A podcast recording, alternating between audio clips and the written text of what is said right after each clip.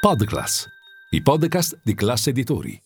Notebook di Roberto Sommella, la settimana finanziaria riletta dal direttore di MF, Milano Finanza.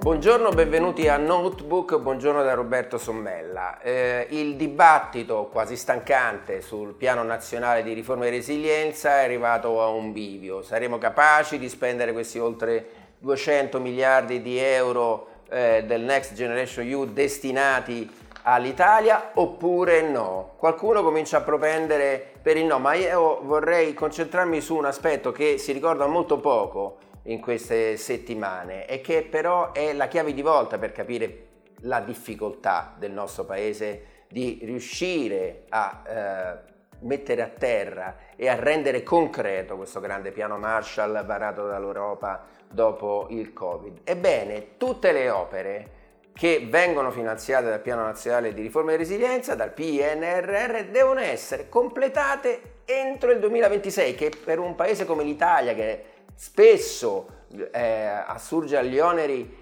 eh, delle cronache per l'incompletezza delle sue opere è una sfida assoluta. Faccio un esempio molto concreto. Il primo lotto dell'alta velocità tra Salerno e Reggio Calabria, che è stato assegnato il 15 maggio scorso, quindi pochissimo tempo fa, a un consorzio di imprese guidato da WeBuild, deve eh, compiere un tratto ferroviario di 35 km nei pressi di Eboli con 18 gallerie costo dell'opera 1 miliardo e 2 inserito nel PNRR. Noi possiamo essere davvero sicuri che entro tre anni riusciremo a fare queste opere e 18 gallerie entro il 2026? E questa è la domanda che ci dobbiamo fare e questa la risposta che tutti gli italiani attendono e attendono davvero con impazienza.